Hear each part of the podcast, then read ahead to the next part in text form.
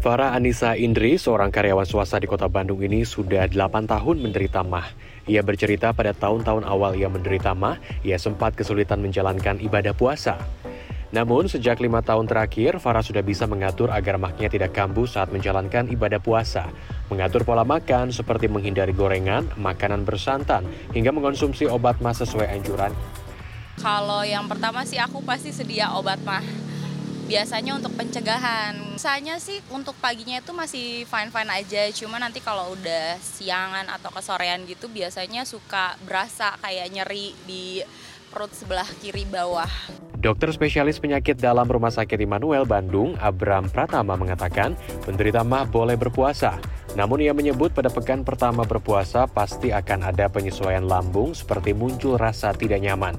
Mual, yang paling sering itu mual. Jadi tanda bahaya yang sering kita abaikan itu adalah mual dan kembung. Jadi pada saat kita punya lambung produksi gasnya berlebih, ada rasa mual dan kembung, kemudian kita bersendawa terus-menerus, itu mungkin perlu ada intervensi. Karena itu berarti memang sudah ada mulai ada reaksi di lapisan dari lapisan terluar dari dinding lambung kita. Menurutnya, keluhan-keluhan penderita mah saat menjalankan ibadah puasa itu sebetulnya bisa dihindari dengan melakukan prosedur yang tepat yang bisa dilakukan penderita mah saat berpuasa.